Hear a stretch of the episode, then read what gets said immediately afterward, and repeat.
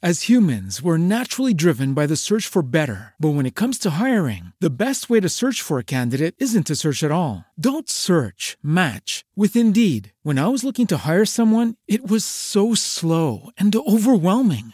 I wish I had used Indeed. If you need to hire, you need Indeed. Indeed is your matching and hiring platform, with over three hundred fifty million global monthly visitors according to Indeed data, and a matching engine that helps you find quality candidates fast. Ditch the busy work. Use Indeed for scheduling, screening, and messaging so you can connect with candidates faster. And Indeed doesn't just help you hire faster. ninety-three percent of employers agree Indeed delivers the highest quality matches compared to other job sites, according to a recent Indeed survey. And listeners of this show will get a seventy-five dollars sponsored job credit to get your jobs more visibility at Indeed.com slash podcast. That's Indeed.com slash podcast. Terms and conditions apply. Hello.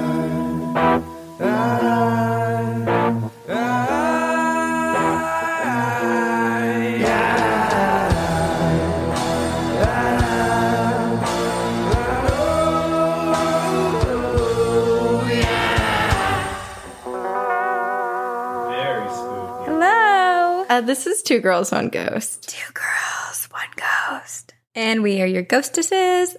That's my spooky friend, Corinne. Hello. And I'm your spooky booch, Sabrina. Spooky booch. I'm a spooky booch. How's it going, everybody?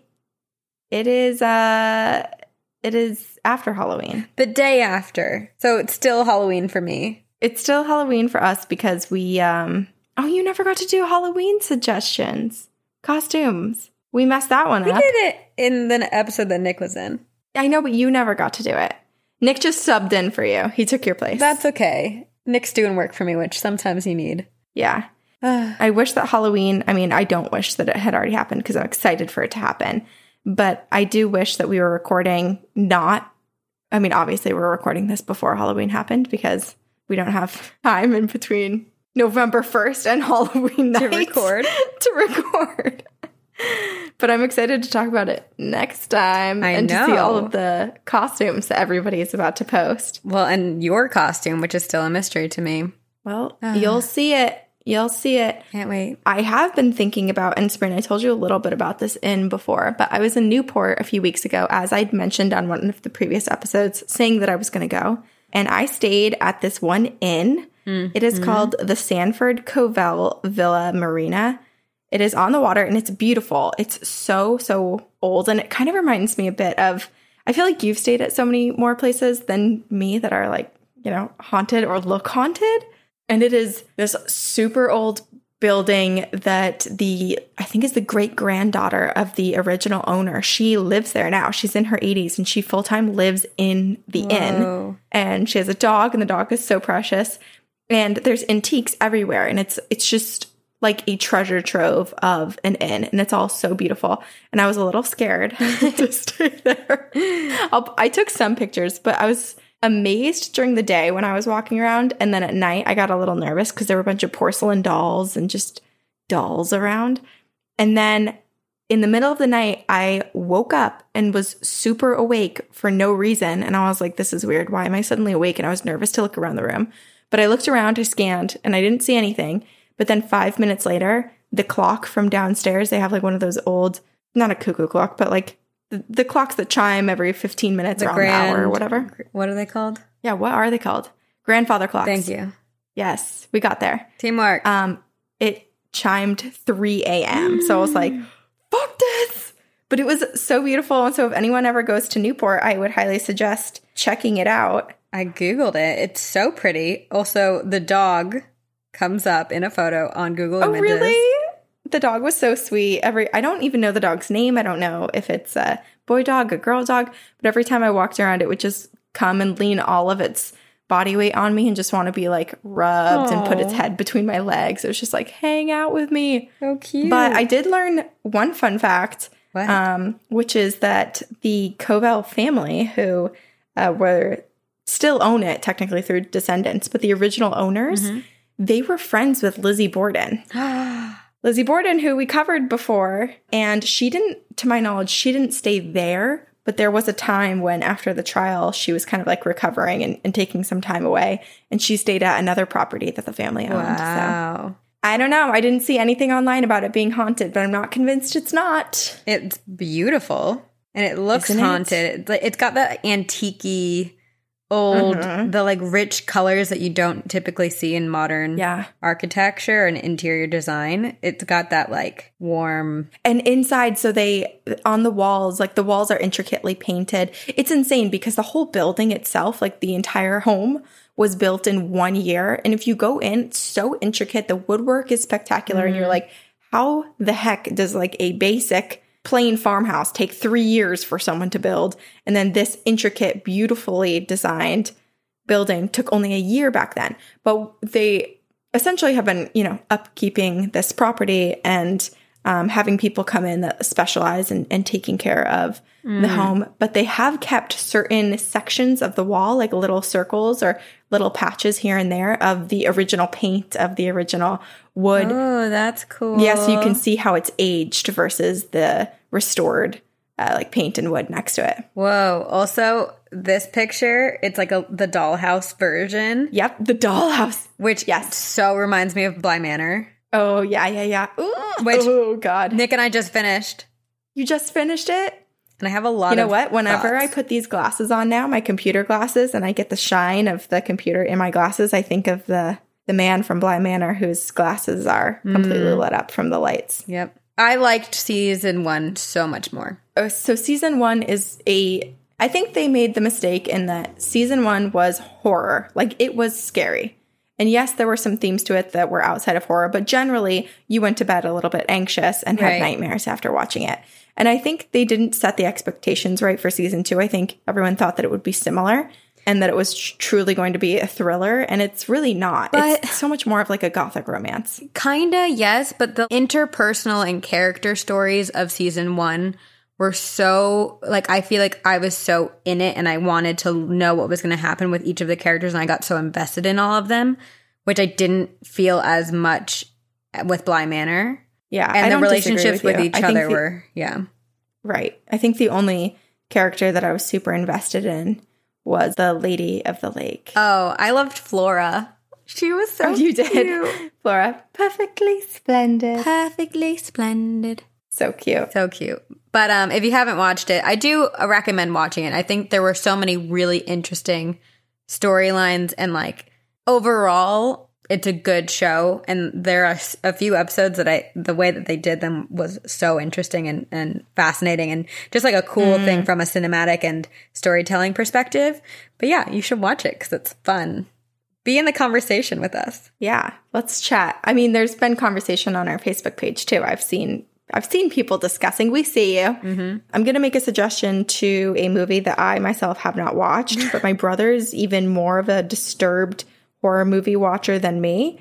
So when he says something's good, I'm like, oh, either it's so effed up and it's going to, I'm going to have to go to therapy for this, or it's just like truly a good like thriller horror movie. What is it? He watched recently, he watched the movie called Alone. It's on Amazon Prime. You have to rent it. Hmm. It says it's now in theaters, which I think our pandemic version is it is renting and streaming it online. Mm-hmm. It's essentially about this woman who leaves. She's like mourning someone, and she leaves the city to cope with the loss of this someone who I believe is her husband. Um, and then she's kidnapped by this man, and it, oh. that's kind of the only thing that I really know because I am just reading the Interesting. two lines that are in, on Amazon Prime. But my brother texted our family group, and he was like, "You have to watch this. This is so worth a watch." So for him to say that, I think that means it's a good one. So I'm going to watch it this weekend. I thought you were talking about that show everyone's been watching on Hulu where people are like thrown into the wilderness by themselves and have to survive. What? Wait, what? Is this real? Is this reality? It's called Alone. Yeah, you would love it. Oh my God. I'm going to watch an episode tonight. What is it called? It's on Hulu. It's called Alone. And there's like people who are just doing so, so, so well. And then all of a sudden they slip and like break their ankle on a rock. And it's like they oh have a God. phone call that they can use in case of emergencies. And it's only like for calling. Well, is there service? I don't know. But they like film everything on their own. And it's so fascinating. And like basically they have to survive. If they can't, they have to call. And they're like, I'm out. And it's so sad to be like, I've come this far and then I broke my ankle, but there's literally no way I can continue. Oh, my God. Do they win like a million dollars at the end or something like this? There is a money prize. I don't know how much it is, though. Wow. Okay. I definitely want to watch that. Yeah. That's really extreme. It's so cool. I also want to watch The Vow on H B O, but I don't have H B O. Oh, it's so good. And I know you gave me your H B O password, but I still feel a sense of guilt using it, so I never have. But this might be this great. might be the thing that, that makes me log in. You should do finally. It. Just last thing I wanted to say is that on our Facebook group, because we were just talking about it, one of our moderators, Sarah, posted that she was like on a date with a guy and he they were in his house and all of a sudden he like pushed aside his bookshelf and it opened up into a secret bar and she was like, I'm either going to marry this guy or he's going to murder me. And I was like, oh my God, that is so cool. I hope you're not getting murdered, but also like that is my dream. That's two things we love. Books, a bookshelf, like a little library, and then just fun times with our booze. And hidden secret rooms. That's three things. Hidden secret rooms. Three things we love. Oh my God. That is a dream. I'm adding that to my dream list of like, here's everything I need in my future home. Our homes? Yes. Yes. Oh, no. How cool. Okay, well, at least Sarah survived that to let us know. And now she can say, hey, everyone in the, this Facebook group is aware, so you can't murder me because they'll know that I'm missing. They know where. So we'll, we have your back, Sarah. So cool. Oh, so sick. I love that. Me too. I want to make every single room a secret room now. Like maybe I'll I'll make a secret room off of my bathroom or something that goes into this lazy river that takes oh you around the house. Or maybe there'll be a secret room in, in my closet that takes me to an even bigger closet. That's like it's like Hannah Montana's closet in the Disney show Hannah Montana. Exactly.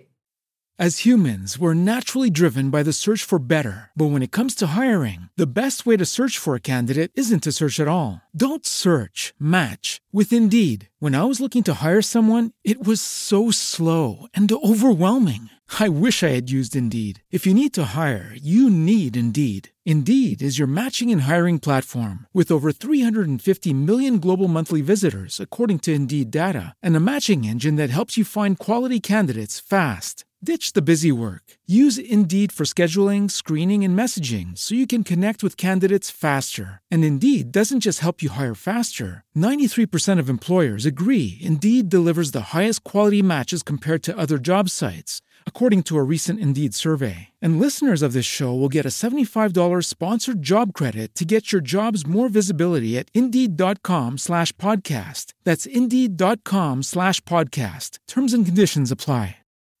Swimsuit? Check. Sunscreen? Check. Phone charger? Check. Don't forget to pack the five hour Energy. It fits great in a pocket or carry-on, and the alert feeling will help you arrive ready for anything. Now get twenty percent off when you use code five H E travel at five hour energy dot com. Expires April thirtieth. One-time use only. Not valid with other discounts. Remember, visit five hour energy dot com and use code five H E travel to save twenty percent.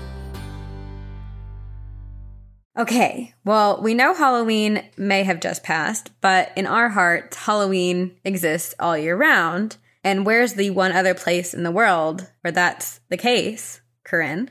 Halloween Town! So, forget not, my dear spooky friends. Halloween exists on the podcast forever, and therefore today we are speaking about creatures that would exist in Halloween Town. Our favorite movie. Our favorite. I watched it so many times this year. It's so good. And it ages well, you know? It really, it really does. does. Never disappoints. No. And if I had one wish in the world, it would be to live in Halloween Town. I would I would entirely waste it on my selfish desire to be there. Well, doesn't it exist in, is it Oregon?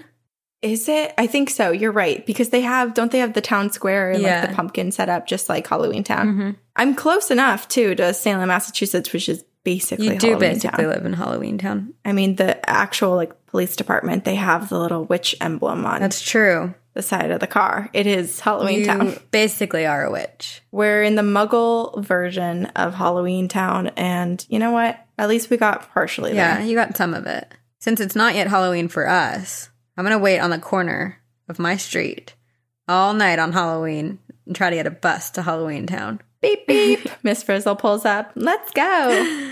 Oh, I would love to go. But yeah, I decided. Sh- should we just jump into it? Absolutely. And you're first. Okay. So let's hear about your creature, well, your monster. There's one creature that I really wanted to talk about that lives in Halloween Town all year round. And it's me! I did not see that coming. Oh, I'm kidding. No, I chose to talk about werewolves. Werewolves. Werewolves. Another hairy, beastly creature.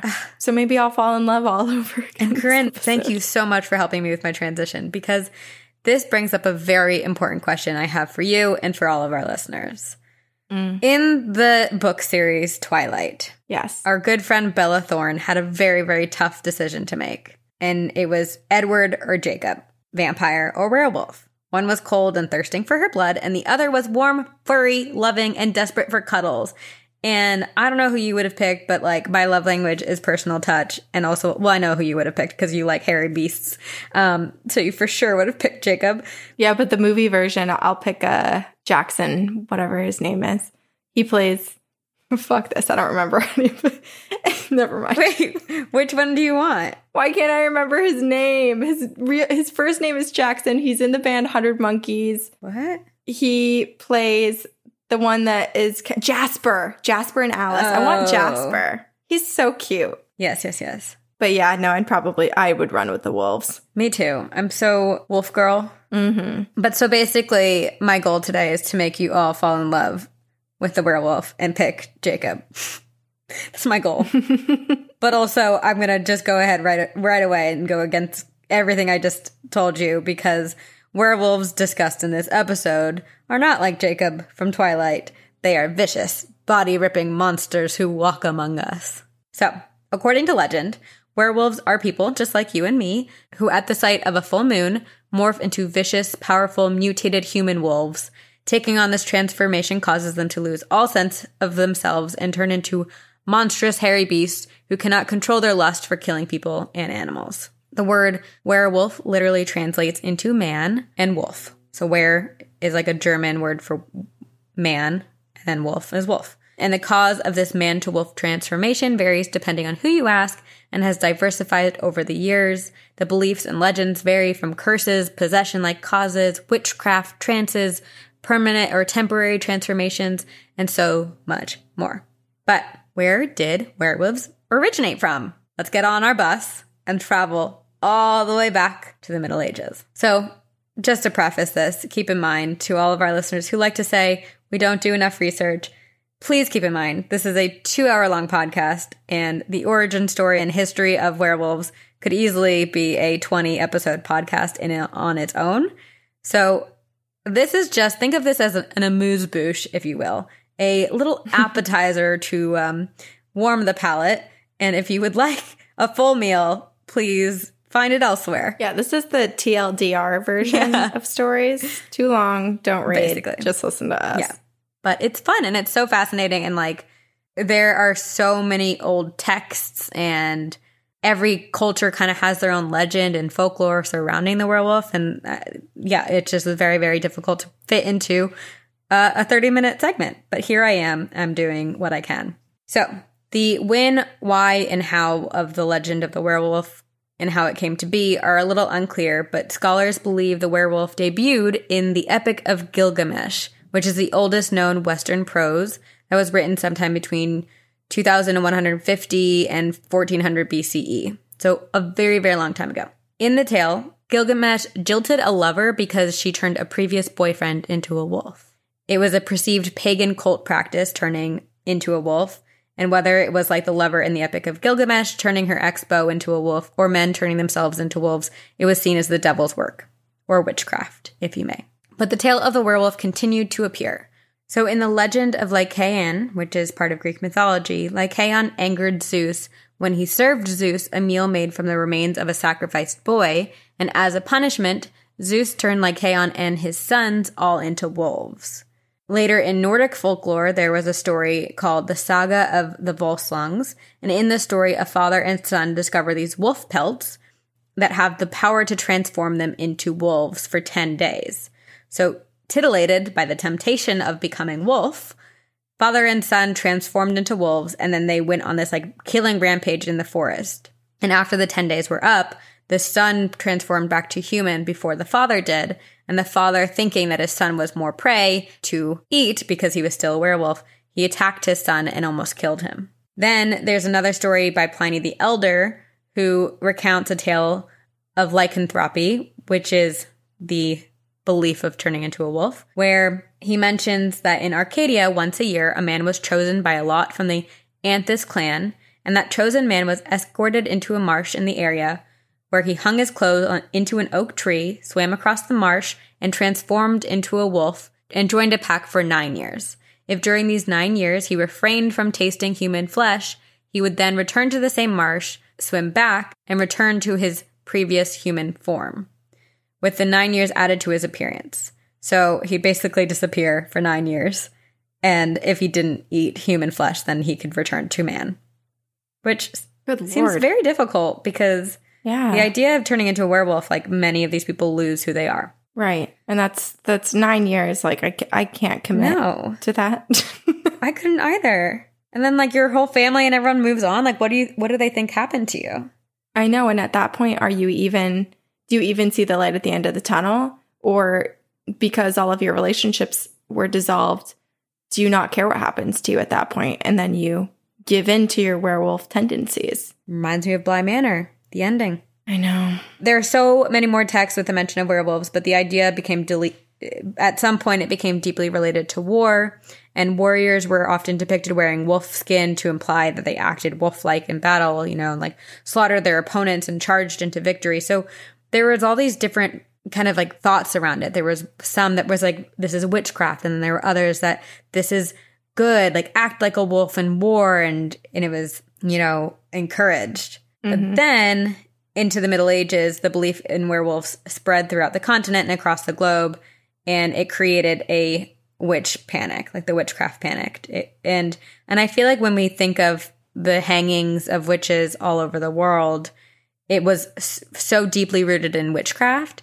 But what I learned in this research is so much of it was about werewolves too, and there were all these, like, accusations. Aside from accusing people of being witches, they accused people of being werewolves and all these other creatures because they didn't have explanations to to what was happening. Mm. The werewolf began to take on many forms in the medieval period. It was associated with witchcraft around fourteen hundred, like I said, and it became associated with the vampire in Central and Eastern Europe, Hungary, Romania, and the Balkans, while the Western werewolf sorcerer, which was a combination of the two, became a concern in France, German-speaking Europe, and the Baltics. And this is in great thanks to some serial killers, because in fifteen twenty-one, there were these two Frenchmen, Pierre Burgot, or Burgot, I'm going to say because French, and Michel Verdun, swore their allegiance to the devil and claimed to have possessed an ointment that turned them into wolves.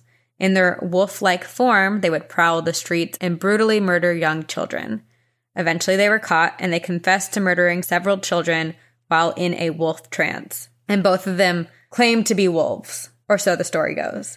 And okay. the two men were burnt at the stake because it was believed that burning a werewolf was the only way to kill them. Uh, another man, another Frenchman specifically, his name was Giles Gagnier. He was a serial child killer who claimed to use wolf-morphing ointment similar to the two men I just spoke of. And as a wolf, he viciously attacked, killed, and ate children.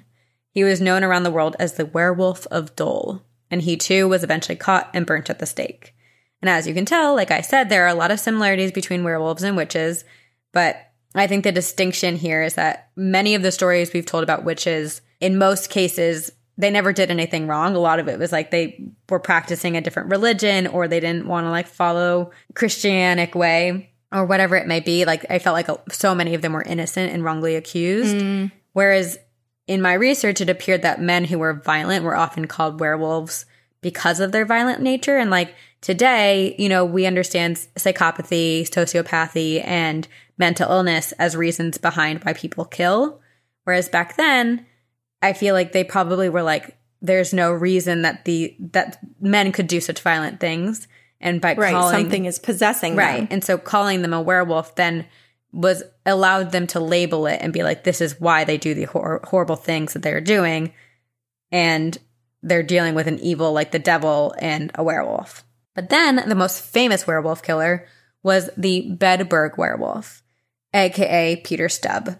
And he was a wealthy fifteenth century farmer from Bedburg, Germany. And according to lore, Peter Stubb turned into a wolf-like creature at night and devoured his fellow townspeople. And he would do this over a period of time. A lot of people would end up dead, men, women, children, animals. And the town was obviously stricken by grief and like all this death and tragedy. And they wanted to find the monster. And one day, a group of hunters claimed to see Peter Stubb out in his farm. And before their eyes, they witnessed him transform from man to wolf. They ran to the town and they were like, we know who it is. We know the killer. It's the werewolf of Bedburg. And it became a witch hunt, or a werewolf hunt, shall I say. And the townspeople came for Peter and arrested him and accused him of the murders. And of course, Peter denied the accusations at first. But after tons and tons of horrible, grisly torture, Peter confessed to being the Bedburg werewolf and of killing animals, men, women, and children. And he also even oh confessed to eating their remains. Oh, oh. And he also confessed that he owned an enchanted belt, and that belt is what gave him his morphing abilities, and that he was able to morph into a wolf at any time he wanted. Mm. And then he was executed. But no such magical belt was ever found, and today people believe Peter was falsely accused and wrongly executed. But at that time, people wholeheartedly feared that anyone and everyone could turn into a werewolf. And if people were ending up dead or mauled in some way by like an animalistic creature, rather than thinking it was an animal, they wanted to blame a person and get justice. And so they blamed mm-hmm. Peter Stubb. So a witch hunt, werewolf, werewolf hunt, as you may. And this panic spread and the accusations grew kind of all over Europe throughout the years. There are tons of stories of people similar to being accused of witches who were accused of being werewolves. But most of the ones that I read were similar to the first two stories I told you of men who truly were vicious, monstrous serial killers or killers that either they themselves believed that they were werewolves because of some mental illness, or just being accused of being a werewolf because there was no justifying a man killing killing another. Right. Mm-hmm. And of course, there are so many other stories of werewolves in history, real and fictionalized. And they're always depicted the same way. Monstrous, hairy beasts that are half man, half wolf, that lose themselves and are overcome by a desire to kill. But the one thing that does vary is how they transform from man to wolf. So in the few stories that I just told, there were a few that were like, we use ointment, or the like the magical belt that never existed. But um, some legends say that men who turn into werewolves are afflicted by a curse. And others say they use enchanted objects. Others claim people became wolves after being bit or scratched by another werewolf, which is similar to the vampire legend. In ancient Greece, it was believed that a person could be transformed by eating the meat of a wolf that had been mixed with that of a human, and that the condition was irreversible. Centuries later, there were other methods that were said to create werewolves, including being conceived under a new moon, or having eaten certain herbs, or by just sleeping under the full moon on specifically a Friday. Oh. The detail there is great. I mean, there's a few of those. It was also widely believed that werewolves could dress in a special protective wolf skin, and they had to remove it at daybreak and hide it.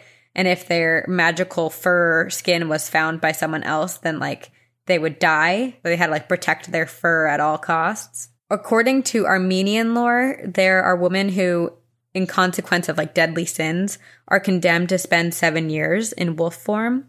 In one account, a condemned woman is visited by a wolf-skinned taunting spirit who orders her to wear the skin, and it causes her to acquire terrible cravings for human flesh. And as the story goes, or the legend goes, when she is overcome by this desire to eat human flesh, she will devour each of her own children and then go and eat all of her children's relatives in order of their relationship to her. And then finally, after that, she will go and eat the children of strangers. And she wanders only at night, with doors and locks springing open at her approach. So, like, basically she has this magical power just to get in anywhere. And then she kills children. But then when morning arrives, she reverts back to human form, removes her skin, and unfortunately it repeats again at night. But the most commonly known notion of werewolves and their transformation is that they transform under the full moon. Ow! Ow! And we've all heard that one before. We've read it in books. We've seen it in T V or movies. Mm-hmm. And today, many people still associate the moon with werewolves and madness. And it's kind of interesting. I was reading into some, some of the articles I read They're like professionals who have done studies on this and, and really mm-hmm. looked into like how the moon affects emergencies and how it affects like people's minds. Interesting. And there was a hospital, I can't remember the group, I didn't write this down, so I'm sorry, but I can't remember the group that did the study, but there was a hospital within a matter of a year, there were like ninety-one violent attacks that happened, and twenty-nine percent of them happened on a full moon. That's so weird. Yeah. That's really strange. I mean, like I myself don't sleep very well on the day before a full moon or same day. Mm. Maybe you're afraid of becoming a werewolf. Don't sleep outside on a Friday night underneath the full moon. Oh boy, I won't. I'm not sleeping outside. I say I want to live in the woods, but yeah. The other day I walked into my bathroom and there was a bug on the floor and I freaked out. It's not going to happen for me. Oh gosh, me neither. But I've never proclaimed to say that I want to live out in the middle of the woods. No, you're authentically you. I, I'm. I don't know who you're, I am. You're you. You're way more authentically you than me. I just have made up versions of myself that I like to play it's sometimes. Fantasy. We all have it. We all like it. But yeah, like police and emergency medical services have like anecdotally claimed that full moon nights are busier, crazier, and more dangerous than other nights. So maybe there are a lot of werewolves out there. I don't know. But um, those are how they transform. But what about when they aren't in werewolf form? How do you know if someone's a werewolf? How do you protect yourself? Well, in folklore, there are signs to tell if someone's a werewolf. And I need to preface this with, don't take these seriously. If someone has any of these attributes, don't accuse them of being a werewolf because they are probably not. These were the thoughts in olden time and like have been written, written down in legend. So how many people are going to self-diagnose right now? One of the first attributes, physical attributes, is the meeting of both eyebrows at the bridge of the nose, aka unibrow, which I had up until I found a tweezer at fourteen years old. So okay, should we do put a finger down? Yeah, put a finger down. If all right, you're you're one finger one down. One finger down. Okay, curved fingernails. Uh, I mean that's me. I don't have flat ones, but they don't like go over your fingers. Is that what that means? I think curved, like almost like curled. Oh, no, not yet. Okay, low set ears. Do I have low set ears? No, I can move my ears. I don't think I do either. I think mine are. I can wiggle mine too. I'm just going to put a finger down because I want to be a part of this. Because you want to be a werewolf? Okay, I'm putting one down too. We have low set ears and a swinging stride. Oh. I for sure actually, have a swinging stride. An acting coach one time told me that I walk like I am trying to walk through ice. I'm extremely rigid. So in fact, that's opposite. I'm putting a finger back up. I still have ten fingers. I'm having a really hard time keeping this one, this fourth finger up when all the other three are down. I know, the ring finger. What's happening? Thing's weird. Those are the those are the big traits. So neither of us are oh, werewolves. Okay. Woo! Woo! In the past, when someone was believed to be a werewolf, they would cut the flesh of the accused because they believed that in cutting the flesh, the fur of the werewolf would like appear underneath the, the open wound.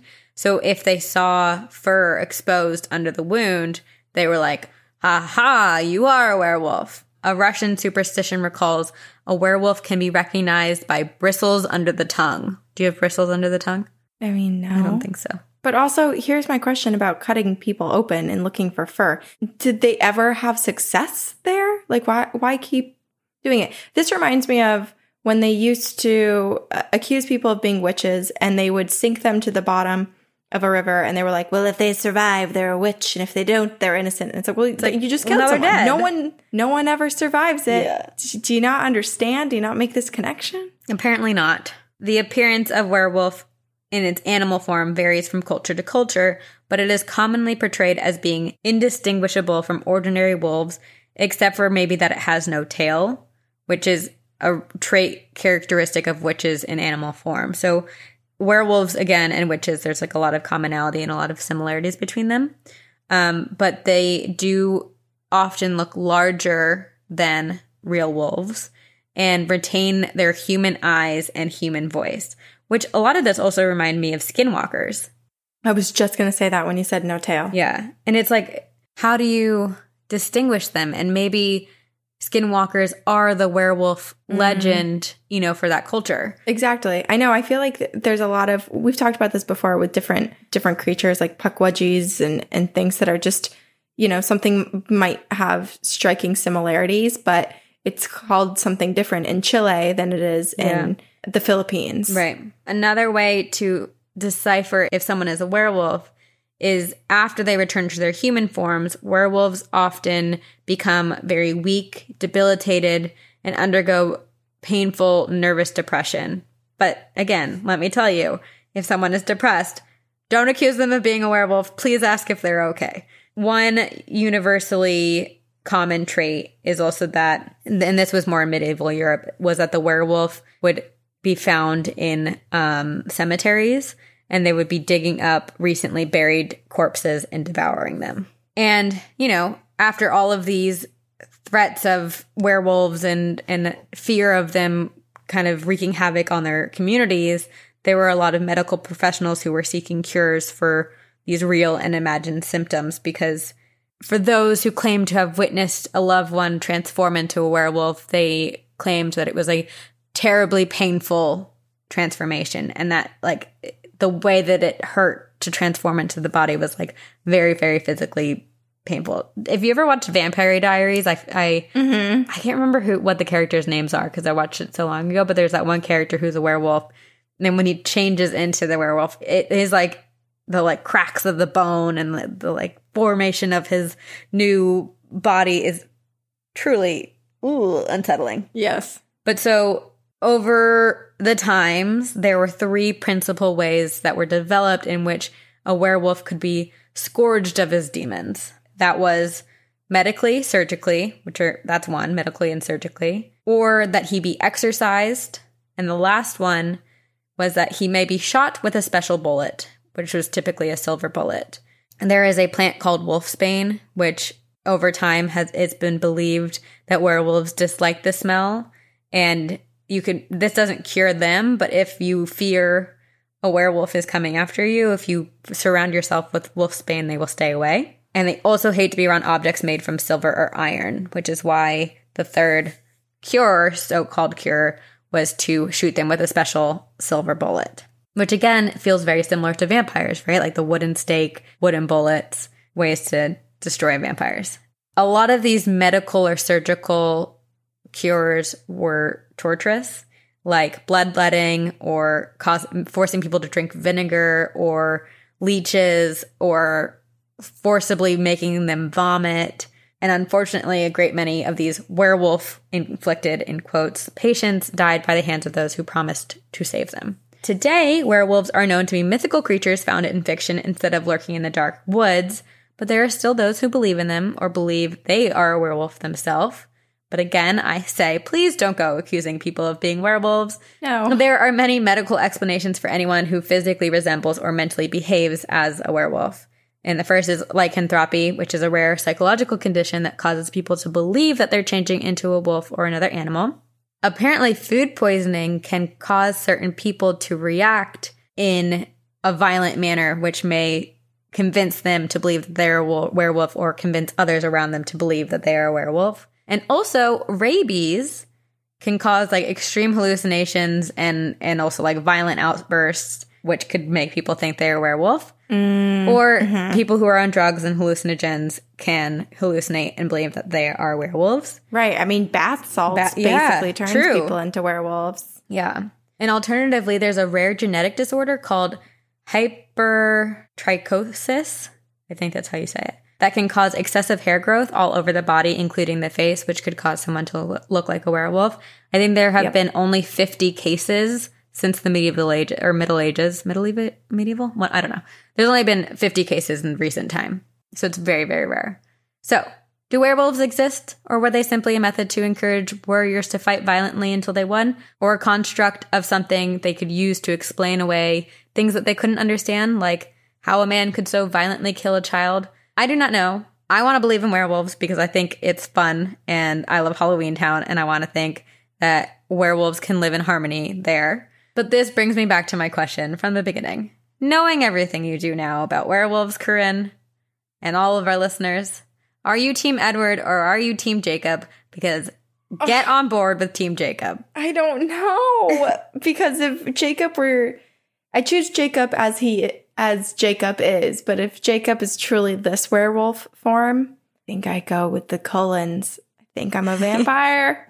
But then I feel like if I were to give you vampire lore and history, you'd probably choose I- neither. You'd go back to Bigfoot. Maybe I'm just the person in the town center that goes, witch! and points. I don't believe that for one second. I believe you are a witch. Yeah, no, I would be accused if I lived back then. I think a lot of us would yeah. be. Thank goodness times have moved forward and we we embrace this podcast and all of our listeners. It's basically just a compilation, a collection of those that probably would have been accused. Yeah, absolutely. three hundred, four hundred years ago. Yes. Here we are, though. We survived. We're here. We're chatting. We're having a good time. Yeah, we're talking about werewolves. No one's been accused. We're fine. Everything's fine. Uh, everything's fine. And also, in today's time, if someone was truly accused of having crazy magical powers, I feel like that would be something to celebrate. I'd be like, well, great. What sort of things should we be doing? What sort of things do you want to get done here? Yeah, we'd be like, hey, do you want to come on the podcast? We don't usually interview people, but we'd love to have you. We'd love to learn more about your magical powers. I just love all these spooky stories and Halloween tales. And I feel like mythology and original fairy tales, even though they're so dark, they calm me, and I like hearing those stories. I like having you read me this story. Is it something you could fall asleep to? Yes. What did you pick? Do, do, do, do. Okay, well. Which Halloween Town creature? Naturally, I chose a character from Halloween Town that when I was younger, I had this strange sort of crush on. Oh my gosh. Maybe not too strange now for anyone who's been listening to the podcast for a while and you kind of understand what's happening here. But when I was young, I thought that Luke in goblin form was just so adorable. In goblin so, form? Oh my god. I loved Goblin Luke. I just feel something when Goblin Luke comes on screen. Well, because he did just save Marnie, so it makes sense. She even has a thing for him. My heart flutters, my belly gets warm, and I'm like, Luke, I will always take you in goblin form. I will, I love you. I'm in love with you. So, I'm doing goblins, although they're maybe not quite as special as, as Luke. Similar to yours, I choose Team Luke, but then after learning uh, the history of goblins, I probably ch- choose uh, nobody. So I choose to love myself and live an independent life.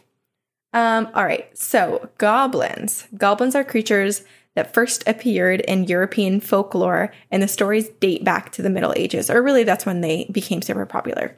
So I'm going to give a very quick overview of some of the differences between creatures like goblins and leprechauns and those types of creatures. Yes. Because I feel like I myself sometimes get confused. Yes. I honestly was going to do gremlins, and then I saw you, you were going to do goblins, and I was like, what's the difference? I mean, I did not write down what gremlin is, so I couldn't tell you. But they're all – they feel similar enough, yeah. so some, it, it gets confusing.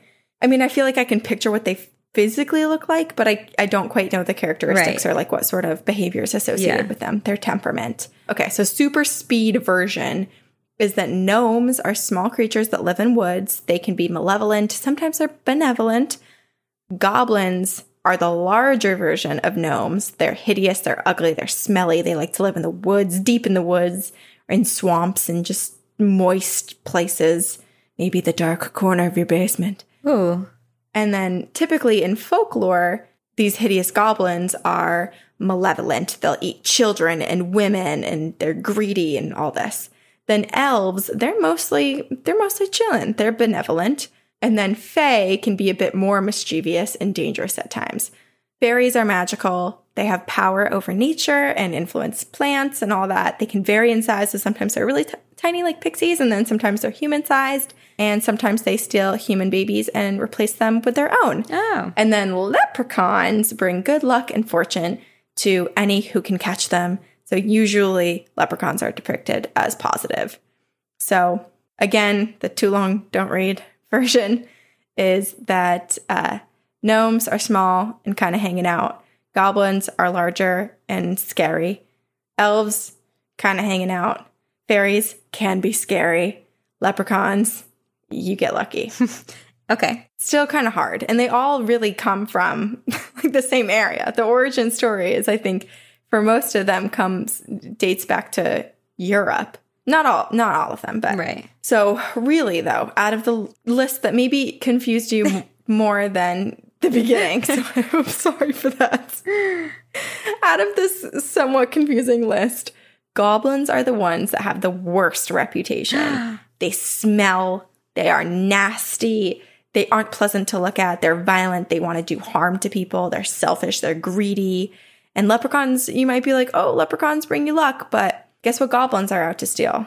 Your heart? If you've gold, if you've not your heart, but maybe if they want to rip it out of your body. Ooh. But they're more interested in your jewelry. So your gold, that shiny little uh, ring you have on your finger, Sabrina. Hey. Um, they will take it all. And if you think you can outsmart a goblin, you better hope you have some fairy folk or elves or something with magical powers or the universe on your side, because goblins are also said to have magical powers. Their powers, while sometimes compared to the magic of fairies, uh, is also compared to the abilities of a demon. Oh. So they are dark, they are barbaric, and they will do whatever it takes to get what they want.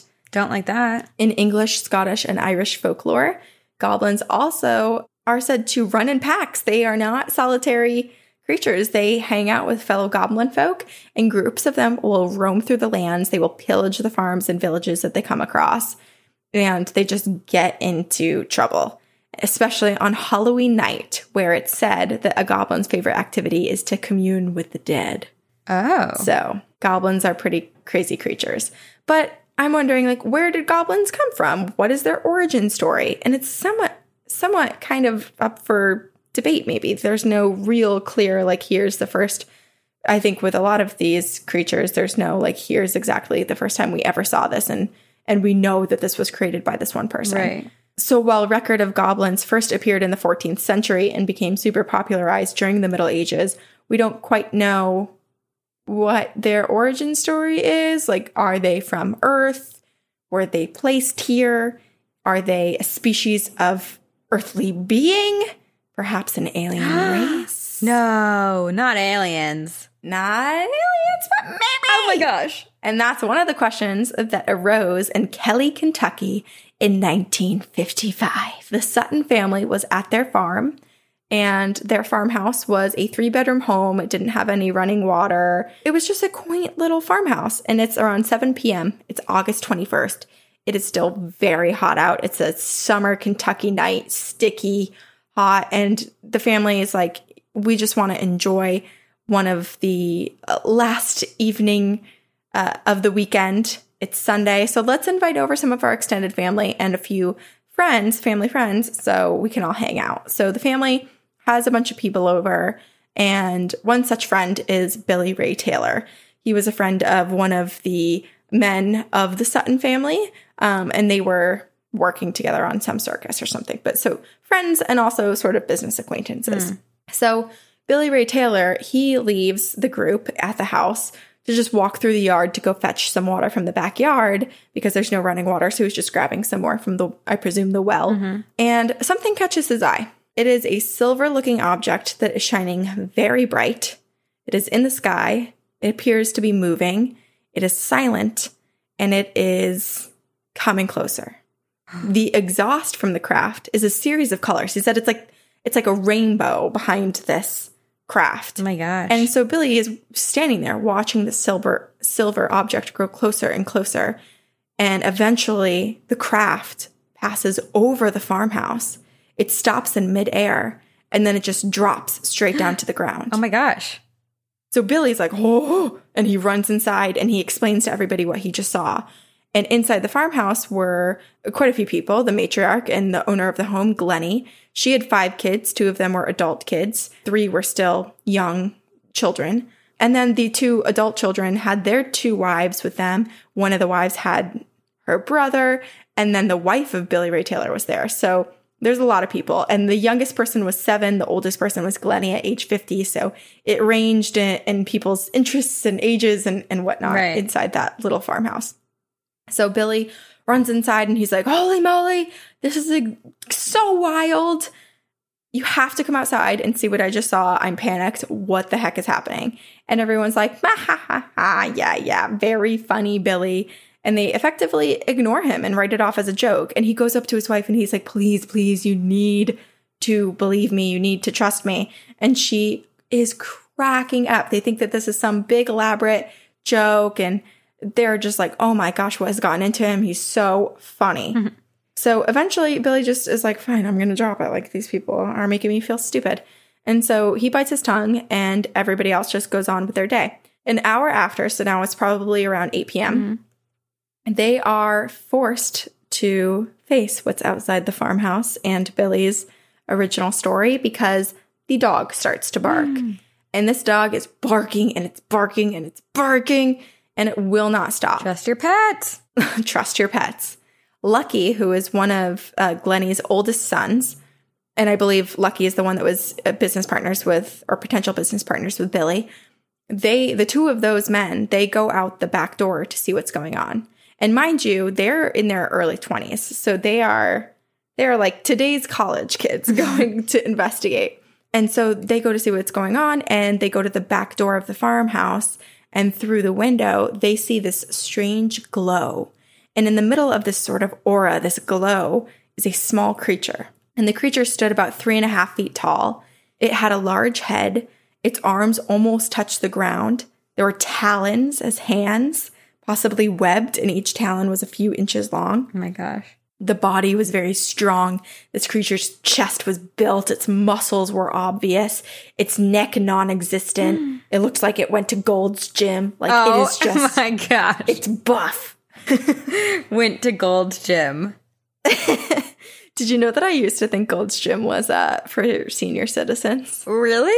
Gold's Gym for like the golden years. I really did think that for oh, so long. Oh my gosh. And then I found out Arnold Schwarzenegger goes there. You thought it. Oh, that's amazing. That's the like most pure thought. I just thought, you know, like people are just getting their exercise. No, it makes They're sense. Just keeping, keeping up their fitness. It makes so much um. sense. But this creature, its ears were really large. It was swept backwards against its head. And the ears, the tips of the ears rose even above the crown of the head. So its ears were, were massive and its eyes glowed. And the creature, similar to the craft that Billy had seen earlier, also appeared to give off this sort of silvery, metallic, almost metal in the way that it shimmered. It, it appeared almost metal. So now everyone's like, ooh, we're believing Billy's first story. And so Lucky and Billy run to go grab two of the guns. And the men return, and the creature is still there, and they shoot at it. Mm. They shot this little man, as they called it. And the creature's hands raise up as if to be put in the surrender position, and it begins to approach the back door. Oh, my gosh. Then it does a flip. It uprights itself again, and it runs off into the darkness. But the creature was not gone. Because after a short amount of time, the two men saw a similar-looking creature. So now they're like, oh gosh, there's multiple. A similar-looking creature in a side window. The men again shoot at it. They fire through this open window and through the screen. And the creature, similar to the first one, flipped and then disappeared. Oh. And around flipped. the same time. Like jumped in the air and flipped? Yeah, like a somersault, essentially. Oh, it's a gymnast. And apparently impervious to, uh, it's impenetrable by bullets. Whoa. Um, so around the same time that this is all happening, there's a neighbor who lives a quarter mile of, away down the road, uh, and there's some woods that divides this neighbor's view of the Sutton farm. But he looks out and he notices these glowing lights coming from Sutton farm, and he's like, oh, man, there must have been like a pig or, you know, one of their livestock went missing and the family must be all out looking for it. Mm-hmm. And then later when this, this uh, fellow farmer or neighbor hears gunshots, he's like, oh, man, they were... Th- must be predators like trying to get the, at their livestock. Doesn't think too much of it. Moves on. In the meantime, Billy and the rest of the Sutton family are battling these creatures. So Billy moves over to the hallway and he's crouching down to lower his visibility. He doesn't want whatever's outside to see him. And Glennie runs over and she joins him. And together they see a creature come up and start approaching the door. And this was Glennie's first sighting. So really, before it had just been Billy and Lucky who had seen the creature. But now everyone's starting to look around and hide, and these creatures are are coming for them. So Glennie has her first sighting, and she later goes on to tell reporters that, quote, it looked like a five-gallon gasoline can with a head on top Whoa. and small legs. It was shimmering bright metal, like on my refrigerator. So shimmering. Billy's like, okay, it's like a vampire. Edward's skin, that it's got it going on. Wow. So Billy's like, okay, I got to do something. He goes, he steps outside under the small overhanging roof to look around to see where these creatures are, because now they're like, okay, there's three or four of them. And everyone's behind him. Everyone's watching. Everyone's terrified of what could be outside. And as Billy's looking around, a claw-like hand, these talons, they reach down from the overhanging roof and touch Billy's hair. And everyone screamed, and they grab Billy and they pull him back inside. And Lucky comes out and he shoots above the overhang. And then he spots another creature out by the tree, and he shoots at that creature too. The creature in the tree floats gently down to the ground. Then it runs out of sight into the woods. So now the family's like, bullets aren't killing these creatures. We need to barricade ourselves. So they barricade themselves inside of the home. They turn on all the lights because they notice that even though these creatures are glowing, that when lights are around, they're less likely to pop out. So they have all the lights on. They're low to the ground. They're all together, and they're quiet, and they're listening for movements. And they don't know what these things are. They're like whispering to each other, like, are these goblins? Are these demons? Like, what are these? All they knew is that they weren't going to have a fair shot at fighting these things off because the guns weren't doing anything, and that's really the only thing that they had. So they hear scratches on the roof, and they keep quiet. And then after some time, the noise seems to die down. And now it's eleven p.m. So from the time of the first sighting that Billy had in the sky, it has been four hours. So the group decides, okay, it's quiet enough. I think we could make a run for it. So every single person in that group, children included, they all run out to the cars, and they get in the cars, and all together as a group, they race to the Hopkinsville police station, which is in the essentially the neighboring town. So breathlessly, this group of eight adults and three children, they get in, they tell police that they are under attack. There's otherworldly creatures that are keeping them under siege and had been for yeah. four hours. And the chief of police, instead of being like, okay, cuckoo, he's like, oh my gosh, sound the alarms on this report. Because he later said, quote, these aren't the kind of people who normally run to the police for help. What they do is reach for their guns. Mm-hmm. So the chief of police was like, something is wrong here. Like, this is serious. And he said the group was hysterical. They were checking them out physically, the investigators and the, the fellow like police officers there as they were taking down the record. And one of the men's pulses was one hundred forty beats per minute. So this guy was like, his heart was racing. Wow. And the investigators had attempted to calm the group and all that, but they just couldn't. They were so worked up and just trying to spout off all these details, and they were absolutely terrified. So the police chief, he calls for backup. He calls his team to go to the house, the state police to go to the house, the military police from the nearby Fort Campbell base to go to the house. And he also calls the Kentucky News Era, which I think was uh, a newspaper. And he calls a photographer from the newspaper to go out there as well and get some evidence. Mm. So everybody, there's a ton of people, a ton of experts there. They all walk the grounds, and they find no evidence beyond the shell casings from the shotgun and the bullet holes in the screens, in the windows, and through the roof and whatnot. And so they're confused. And so they turn to the witnesses, and they start to examine everyone. They pull everyone apart and start to dissect their stories and really look at them. There's no sign of liquor. There's no sign of anyone being under the influence. Everybody's stories are perfectly lined up, even though everyone was all over the place for the night and not necessarily right together. Right. But the nightmare wasn't over for the night. Oh, no. The police and the reporters and all of the help are like, okay, well, you know, maybe we should revisit this again in the morning. It's getting late. We can't find anything. I'm so sorry. Like, what are we going to do? We can't just sit here all night. So they leave, and the majority of the group, the family that was visiting, the uh, everybody kind of like separates from that was previously at the party. And the Sutton family goes to bed. And then the creatures return again sometime oh my gosh. around two thirty, three thirty in the morning. They don't stop. And they don't, they don't leave until the sun rose. So Glennie said that she was in bed, and she saw one with glowing eyes right next to her bedside window. Its talons were on the window screen, and it just stood there watching her. Oh, my gosh. And then once the sun rose, the creatures left, and the Sutton family never saw them again. So the next day, police returned again. They're like, okay, we really got to look. It's daylight. We can search for evidence. Let's find anything. Let's find imprints of the craft landing. Let's get footprints, blood, anything that we didn't find last night that would show that there was something else beyond just the group that was there. But they found nothing, nothing.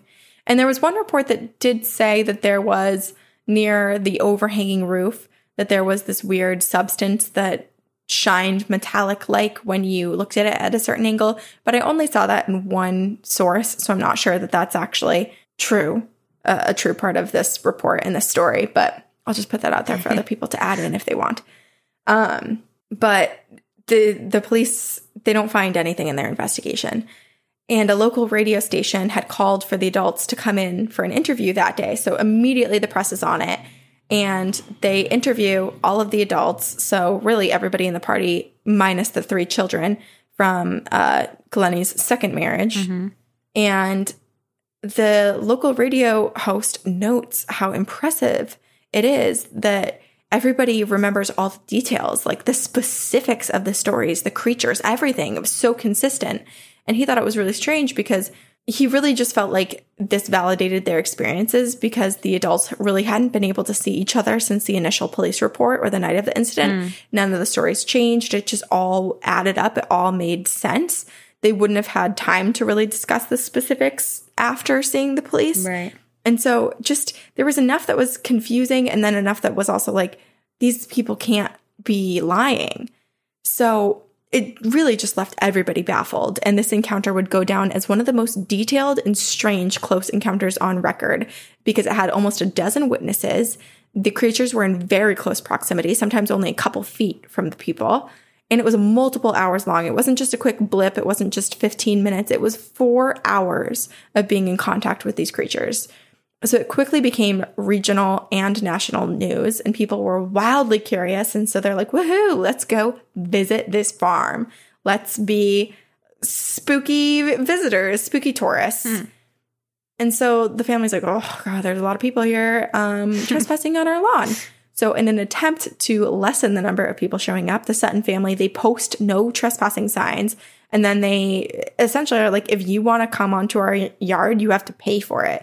So they start charging admission or attempt to onto their land, which in turn, even though they were kind of trying to d- deter people from from just coming and, and walking around their property, in turn, it made many skeptics believe that the story was entirely made up. The Suttons were just trying to make some money off the story. And so it didn't really help the Suttons' case. Mm. But the story did not stop spreading. It grew and it grew, and the story, like many do, it starts to evolve, it starts to shift, it starts to change as it reached the rest of the world and was retold and retold again. And so a lot of the details of the original case were actually not the details that a lot of people were getting. It was like a brand new story. Interesting. But what was locally called the Hopkinsville Goblin case turned into the Little Green Men. So that is actually the birth of the term Little Green Men, which oh. we still hear today in reference to alien beings. Interesting. Very interesting. So, of course, you know, beyond the police, everybody else is like, we got to investigate this. And this means a lot of paranormal investigators and scientists and whatnot are, are taking huge interest in this. So a ufologist, Isabel Davis, she does one of the most extensive reports of this. And she said, yes, it lacks strong physical evidence, but the possibility of a hoax or a group hallucination is also really lacking a lot of evidence. And so her case was super thorough. There was like a fifty-page book that they put out with cases like this. And she was like, there's really no, like, after doing all of this deep dive and this research, there's still no answer as to what could have happened because there's no right. physical evidence that anything did happen, but there's absolutely no nothing that's pointing us to disbelieve this group of, of people and what they experienced. And then the Air Force U F O Investigation Program, Project Blue Book, also looked into this case, but they never ended up fully investigating it. Interesting. And then in two thousand six, a new theory was proposed by a paranormal investigator named Joe Nickel. He found Uh, a report of a meteor from that same day Uh, and he believes that that could be what Billy saw in the sky, that gray metal object. But that doesn't explain anything they experienced. Right. Yes. And so then, and also it doesn't explain how how the thing could stop and drop right over the house. It doesn't, it doesn't make sense. But anyway, Joe's like, it's got to be a meteor. And then his explanation for the little mischievous uh, goblin men. Mm-hmm. Great horned owls who are active at night and who will become aggressive when defending their nests. That's what he said. Don't believe it. Don't believe it. Also, they don't have ears. So. I believe they were goblins or aliens. I mean, okay. Or maybe goblins are aliens. Maybe That's they're true. An alien species. Because they do, the way you were describing them, they're very, I don't know, it just, it does sound very alien in nature, especially with like the spinning disc falling out of the sky and like that mm-hmm. weird shimmering that they have. It There right. is something, I mean, yeah, they they do feel like alien creatures. They also feel really demonic. Yeah, they're like mischievous. It's like they're bullying them. It's fun for them to torment yeah. this family. Yeah, which is really strange. And too, when I was researching this, I was like, okay, this is like the goblin case that keeps coming up. But it does feel very alien-esque. And so there were a bunch of, in a, a bunch of the reports that I saw, there were um, renderings that were from the original investigation or from like later interviews with the family of what the creatures looked like. And I was looking at them and I was like, yeah, it kind of does look like an alien. But then I Google imaged goblin and I was like, fuck, this looks so much like a goblin. Wait, I'm not allowed. So me. There are, I, I did limit, I focused on this story rather than all of the backstory of goblins, but there are um, supposed to be different species of goblin. And mm. so maybe not all of them are so extremely mischievous and evil um, and, and will differ in appearance. So perhaps this is what we're dealing with, that some of these creatures that were, it's like when we talk about Bigfoot and some theorize that it's actually an interdimensional species of creature that like comes in and out, mm. blips in and out. And that's why we can never truly identify it. But interesting. Very interesting. But whatever happened that night, it was enough to scare everyone who was in the house that night.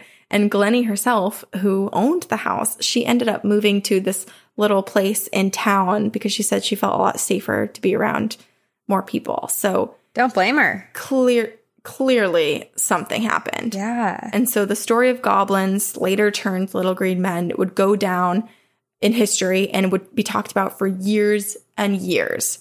And Glennie's granddaughter, Geraldine, she has spoken about her family's experiences that night, and she's spoken at numerous events as well. She's published the story in two different books, and it's just a super popular um, story in paranormal history. And Steven Spielberg... Can you remind me what, what year it happened again? It was nineteen fifty. Let me get the exact date. Hold on. nineteen fifty-five. So it's pretty recent. Yes. Do you think the government knows that they're aliens?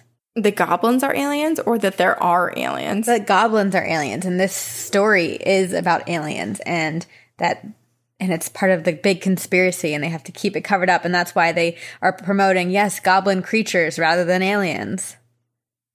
Man, I don't know. I don't know because like locally it's all called the goblin case, but then but then outside of once it Once it gained traction outside of that county, outside of the state, it turned alien. So I want to turn alien. Unsure. But Steven Spielberg himself, he actually did cite this case as part of his inspiration behind E T and Close Encounters. I was going to say, they remind the creature kind of reminded me of E T, the way it looked. It's a, yeah, it's a little bit E T. And also it reminds me personally of the third, no, the fourth kind. Did you watch that movie? Mm-hmm. That movie scared the crap out of me. But essentially it's about like alien abductions. And there's a lot of imagery with owls and stuff in it. And so it kind of reminds me almost of this entire case, where, and including the theory of the great horned owl. Um, Interesting. I'm not sure. Just some parallels. Mm. But the Kelly Hopkinsville goblin case, whether they're aliens, whether they're goblins, another creature, or if goblins are aliens, this will forever go down in history. And each year in Kelly, Kentucky, they have an annual Little Green Men Festival. And it's canceled this year because of the pandemic, but you should definitely check it out next year if you're in the area. What time of year do they do it? Uh, I th- I would ass- – nope. Why did I think that? I was like, I would assume summer because of winter, but they're in Kentucky. Little Green – Little Green Men Festival. Let me tell you. Oh, it's on the anniversary of the, uh, or at least this past year it was supposed to be, Friday, August twenty-first. Ooh. Yeah. So I, I don't know if they just do it on the weekends. I would kind of would assume they would do it on the weekends, but this past year it would have been the anniversary because I believe it was August twenty-first in nineteen fifty-five. Wow. When the experience happened. I'm going to put it in my calendar, so. And every year we should celebrate. Yes. It's like SpongeBob and Happy Leaf or uh, Leif Erikson Day. Little just green. We'll choose it as our holiday. I'm putting it in our calendar. If I work at a place where I get a flex holiday, I'm going to use it as, as that one. I can't come to work today because so I observe. Sorry. Little Green Men Day. Repeat yearly. Adding it to our calendar. This is important. I love it. We should keep doing that as things come up. I feel like we've we haven't been good about there that. There we go. It's in there. We need to that is a good idea. We should just we should have a T G O G holiday calendar. And I feel like after three years, we probably have a holiday every day that we're missing. Oh, I'm sure. We need to go back. I really want to go back to every single episode and write down everything we reference and those dates, but it would just be so much fun. Someone did start doing it, and I'm so sorry if I'm missing your name or if I. Because I'm because I am missing your name. Let me see. Um, I feel like there have been a couple people, and we just need to be good about sourcing it and like grabbing the information that they've pulled for us. Yeah. Let's see. I don't know how to find this in our email. That's a twenty twenty-one goal. That that is a good, good goal.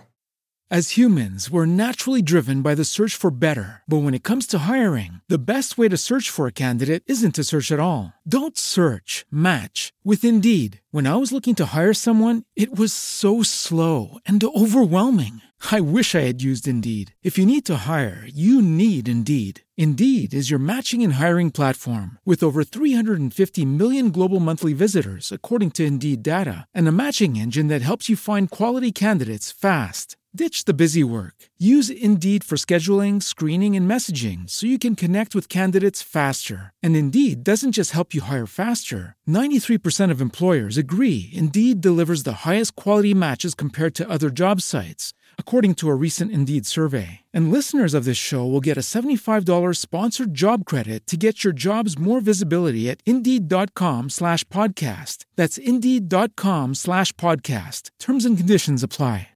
Okay, listener stories.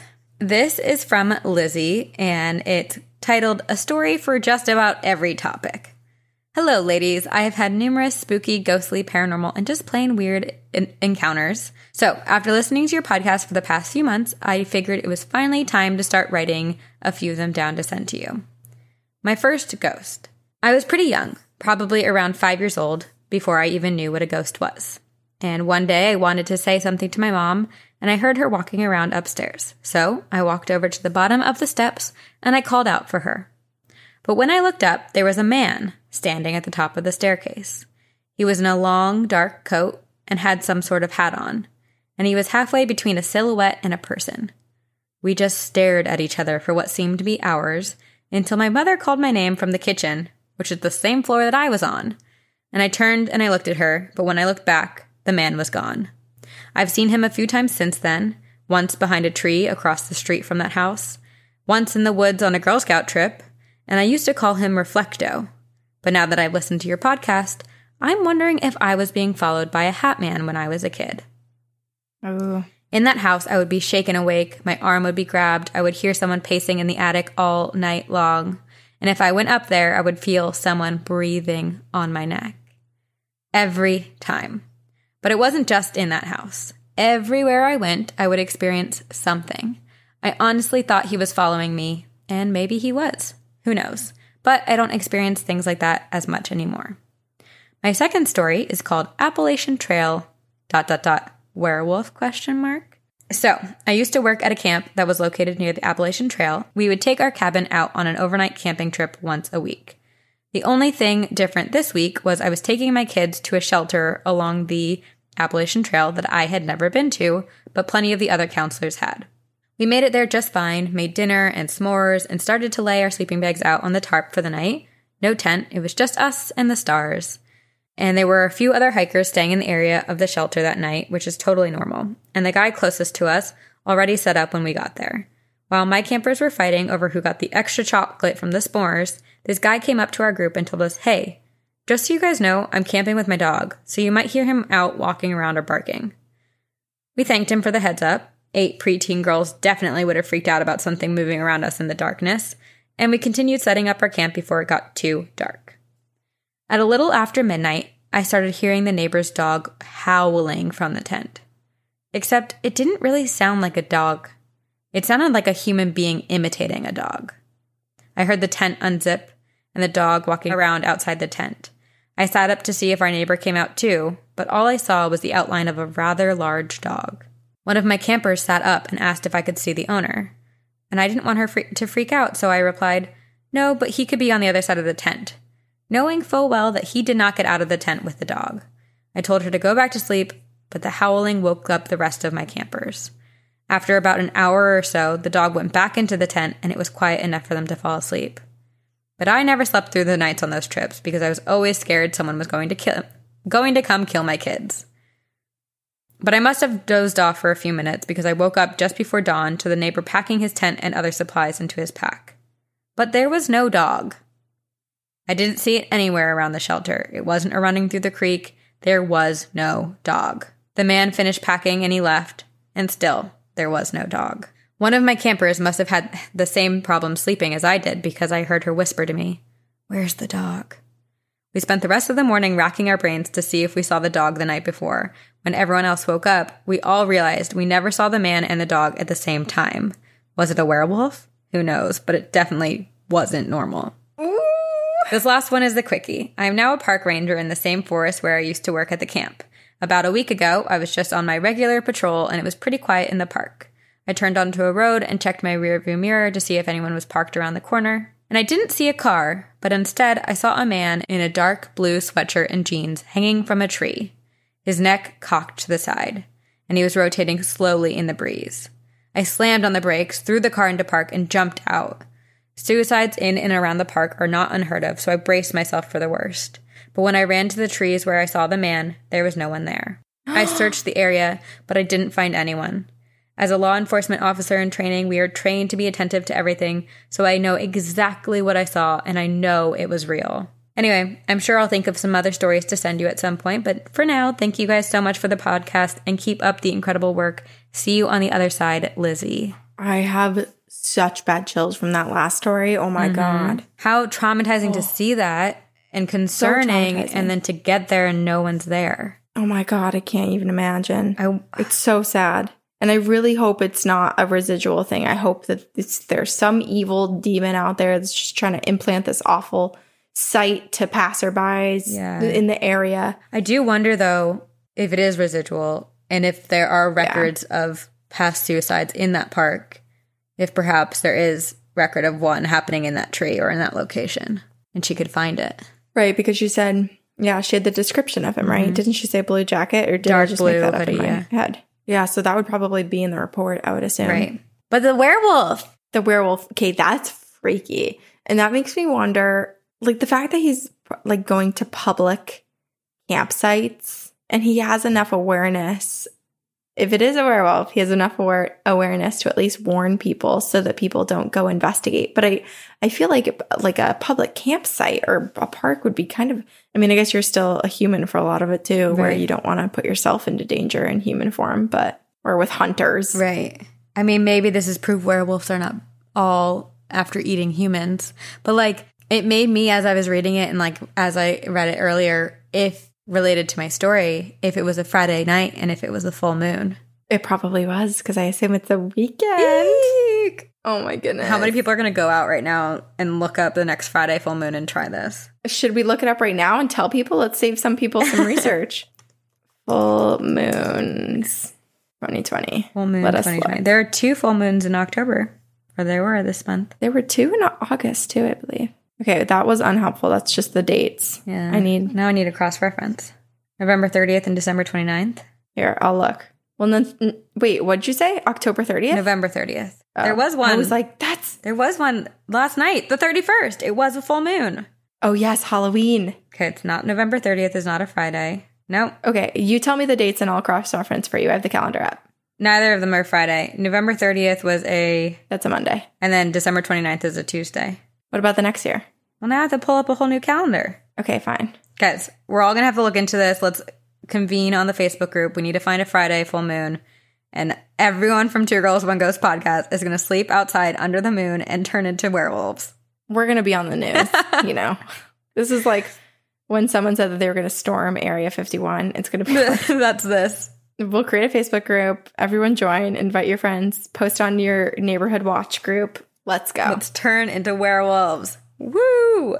Weirder things have happened in twenty twenty. This is from Sean. Called my grandparents' house. This one may be slightly on the long side, and I'm not sure exactly how old my grandparents' house is, but I'd guess it's close to at least fifty years old, and for as long as I can remember, they've lived in that house. The house consisted of one floor plus a basement, and it has a weird design due to how the ground level on the property changes. Where the driveway and the garage are is technically the basement, and it's on the ground level. But when you go along the side of the house, the basement is mostly underground. On the main floor, you have the kitchen, you have the main bathroom, the living room, their bedroom, and two other rooms. The basement is mostly a long corridor with the room off the side and a small storage room, a closet, and another bathroom connected to it. The house was almost like a second home for me with countless amazing memories. But where there are good memories, there are bad ones. Before my grandparents moved into that house, an old woman had been living in the house before them. I don't know the details about how she passed away, but I do know that she passed away in the house and in what is now my grandparents' bedroom. Oh. I've never seen her from what I can remember, but I have felt her presence on the main floor of the house on many occasions. I would feel like I was being watched, usually from the bedroom, but I would also feel like somebody was standing behind me when I'd be sitting in a certain spot. I really never felt scared by her, but it was a bit unnerving for me when I was younger. Yeah. And then there's the basement. The stairs are at the back of the house in the living room, and they are a straight shot down, all the way down. Just looking down those stairs were enough to chill me to the bone. I've never felt the type of fear anywhere else, and the only way I can describe it is extreme dread or the feeling of impending doom. Ooh. It's the type of fear that can be hard to describe, but if you've ever experienced it, you'll know exactly what I'm talking about. In order to turn on the lights, you would actually need to go into the basement to turn them on, and the bathroom down there has the only shower in the house. Oh my gosh. So that was not ideal, seeing as my family and I lived with them for a month while moving to a different province. As a child, I would tell people that a goblin lived in the basement, and the goblin liked to hang out at the far end of the basement corridor in the darkest section of the basement. Ooh. Again, I don't remember ever seeing anything, but parts of me feels like I may have repressed something. Yeah. Then in May twenty ten, my family got a call that changed our lives forever. My grandparents were at home relaxing, and my grandfather was watching his Montreal Canadiens play, and my grandmother was knitting. She decided to go get a drink, and she saw that my grandfather had fallen asleep. So she went to go wake him up to see if he wanted one too. She gave his arm a quick shake, and then she noticed he was cold oh, and that no. he wasn't responding. That's when she realized he wasn't sleeping. She called my aunt and uncle who were down the road, and then nine one one. My aunt and uncle got there first, and my aunt was administering C P R until the paramedics arrived. They took him to the hospital, and they tried to bring him back, but it oh, was just no. no good. Just like the owner of the house before, my grandfather passed away in the house. Ten years later, I can still feel him in that house, and I can still smell his distinct scent. In almost thirty years, I've only felt that evil in and from the basement. I feel like the old lady, and now my grandfather as well, are keeping whatever is down there from making its way up to the main floor and keeping the living safe in the house. This was a bit difficult for me to write, as I never got to say goodbye. We live in Toronto and my grandparents in Montreal, so we weren't able to get there until the funeral. That being said, keep up the amazing work. I've been a listener since day one. See you on the other side, Sean. Oh, wow. Oh, Sean, I'm so sorry for your loss. And how sad for his grandma to find her husband that way. Oh my gosh, I know. It's awful, but at the same time, like, he was watching his favorite sports. Like, what a, his, the love of his life was knitting next to him. Like, what a, what a peaceful way. Yeah, that's true. In your own home where your kids, your grandchildren come. Like, that's definitely preferred. There's just so much yeah. warmth and light in that home, except in the basement. But I totally agree with Sean. Like, I think th- that this the good spirits are keeping the negativity at bay and trapping right. it in the basement. And I totally believe that's what good spirits have the ability to do. I'm really curious, too, if Sean were ever to go under hypnosis or or something to kind of look at his childhood and his memories at this house, if he is, what's the word I'm looking for? If he is repressing, repressing a yeah. memory. Because w- if for him to talk about this creature in the basement and to have this crazy fear of the basement, and not to just be like, I don't feel good about the basement, but to have, as a child, to have this fear and talk about this creature. Yeah. But then have no memory of, of a lot of it, of ever seeing it. I wonder if something really awful happened to him once. Right. And if it is a goblin, like if he did, like his joking about the goblin was his way of, you know, making light of a dark situation that he was repressing. Well, because they like dark, wet places. Ooh. And what better place than a basement, dank basement. Yeah. Yeah. I mean, it sounds like this is a finished basement, but... But still, dark, yeah. down... Yeah, I mean, basements, regardless, they're closer to the dirt of the earth, and yeah, who knows what crystal or minerals are down there that are conduits. I know. Now this is our new fear. I know. I was talking to my grandma about... Remember how I said that in the spare bedroom in my grandparents' house, in the closet, there's this tiny little crawl space, like a little extra tiny closet and door in there, and it always freaked... Like, it freaked my mom out when she was growing up and lived or slept in that room. And it freaks me and my cousins and my brother out. And I was talking to my grandma about it. And she was like, oh, yeah, I taped that door shut. And I was like, what are you trying to keep out? And she was like, bugs. I was like, oh, I thought it was good. That was my immediate fear, too. Yeah. That's funny. You and I, uh, we've we've been doing this podcast, this ghost thing, for too long. That's always going to be our first, yeah.